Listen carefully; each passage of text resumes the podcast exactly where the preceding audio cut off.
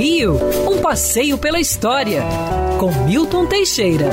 Bom dia, Mário. Bom dia, ouvintes. Tenham todos uma ótima semana. Rio de Janeiro. E nesta semana gloriosa de março, a nossa cidade faz aniversário. Sim, foi num longínquo primeiro de março de 1565, uma terça-feira chuvosa, aí pelas cinco e meia, seis horas da manhã, nove barcos a remo entraram na Baía de Guanabara, coalhados de soldados lusitanos. A ideia deles fundar uma cidade aqui para expulsar os franceses que tinham se apossado da Baía de Guanabara desde 1555, ou seja, 10 anos, e estavam pretendendo fundar uma colônia para se dedicar à pirataria. É, muita gente acha que o Brasil teria sido melhor se fosse colonizado pelos franceses. Eu acho isso uma baboseira.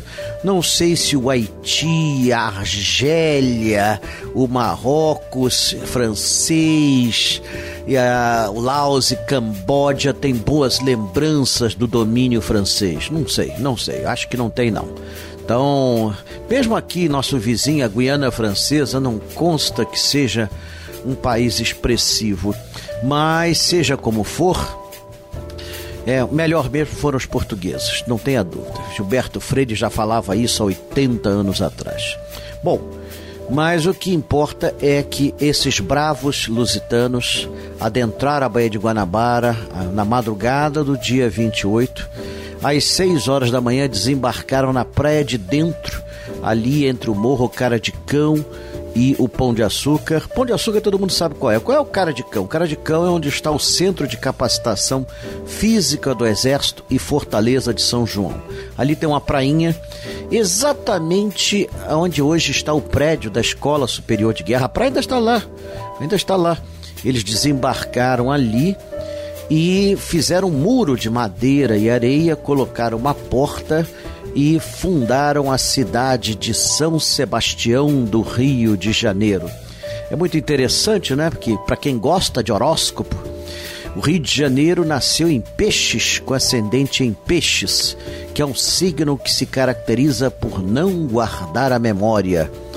E também ali surgiu a primeira ideia de uma futura cidade que seria o empório das riquezas do mundo, apesar da aparência diminuta inicial. Aliás, aquela fundação era provisória.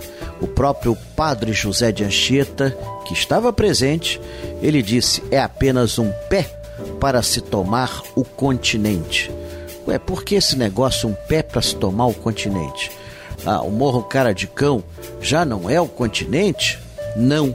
Naquela época, o Morro Caradicão, o Morro Pão de Açúcar e o Morro da Urca não eram ligados ao continente. Não existia a Praia Vermelha, só em maré muito baixa. Então aquele conjunto era chamado La Ile Trinité, a Ilha Trindade. É, o Rio de Janeiro foi fundado numa ilha e eram 300 europeus, 30 índios, quatro caciques. Já tínhamos um velho problema, mais cacique que índio, e três padres. Esse grupo de valorosos homens resistiu durante dois anos e em 1567, com a ajuda de reforços da Bahia, vencemos os franceses e seus aliados, os índios tamoios, e a cidade pôde ser transferida para o Morro do Castelo. Infelizmente, o capitão Mori, fundador do Rio de Janeiro, Estácio de Sá, não estaria presente nesses instantes finais.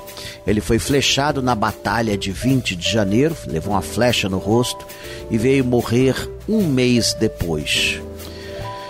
Foi a primeira morte carioca. Estácio de Sá morreu de uma flecha perdida numa briga pela posse de um morro.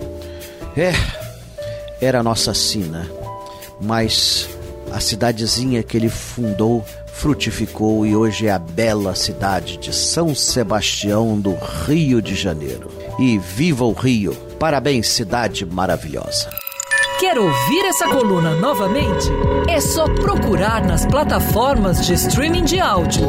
Conheça mais dos podcasts da Band News FM Rio.